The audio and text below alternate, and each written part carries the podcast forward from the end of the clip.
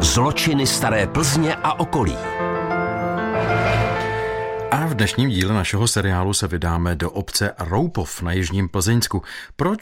Tak to už od autorky historicky zaměřených publikací Evy Horové zjišťovala naše redaktorka Kateřina Dobrovolná. Obec Roupov je známá, zejména díky hradu. Je tady krásná zřícenina. No ale my si teď nebudeme povídat o turistických typech, ale o takovém zajímavém příběhu. O co šlo? Ke konci druhé světové války byl téměř každým dnem v Roupově poplach. Po vsi se mluvilo jenom o tom, že lesy jsou plné SS-manů, zdejší lesy jsou hluboké a bylo jich tady opravdu hodně. Četa se vždy pořádně vyzbrojila a vydala se za nimi. Při takové honičce byl jeden z SSáků postřelen místním obyvatelem Jaroslavem Soukopem, který stál u chudobince a zmíněný SSák přebíhal do vzrostlého žitného pole na pomístní název se říká Klejský. Na Klejský při rokli zvané Kobila. Muž byl střelen do oblasti mezi trupem a ramenem hned spadl k zemi a všichni si pomysleli, hurá, je mrtvý. Takže v Roupově se slavilo vítězství, že konečně jsme se trochu osvobodili. Naložili ho na vůz, přivezli do Roupova a uložili kam jinam, než do obecní Márnice. Tam se na něj někteří obyvatele ještě chodili dívat, protože to byla taková velká událost, takže byl takovou ještě atrakcí, protože to byl vysoký, urostlý a silný chlap, který měřil kolem metru 90 50,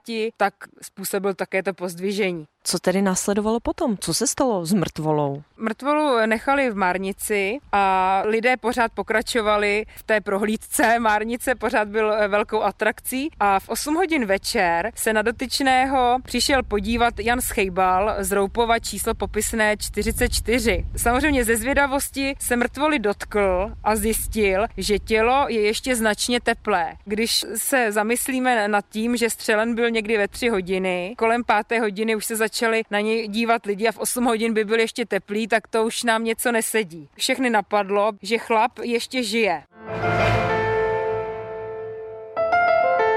Lidé tedy přinesli kbelík s vodou. A jakmile mu polili obličej, tak se SSák začal kuckat a tím se projevil, že je živý a že jenom čekal, až bude všemi opuštěn a za tmy bez rizika z Marnice uprchne. Marnice v té době měla jen prázdné okenní rámy, protože skla se vysypala při náletu. A co jeho zranění bylo vážné?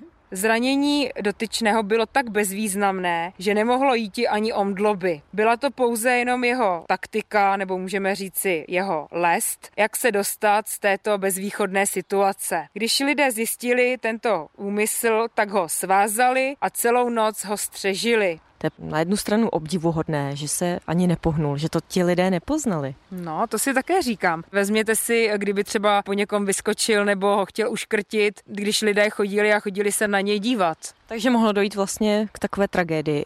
Ano, ráno byl převezen do Přeštic, kde byl pravděpodobně rozhořčeným lidem zastřelen za to, co udělal. Zakončuje Eva Horová příběh z Roupova. Kateřina Dobrovolná, Český rozhlas. Český rozhlas Plzeň, rádio vašeho kraje.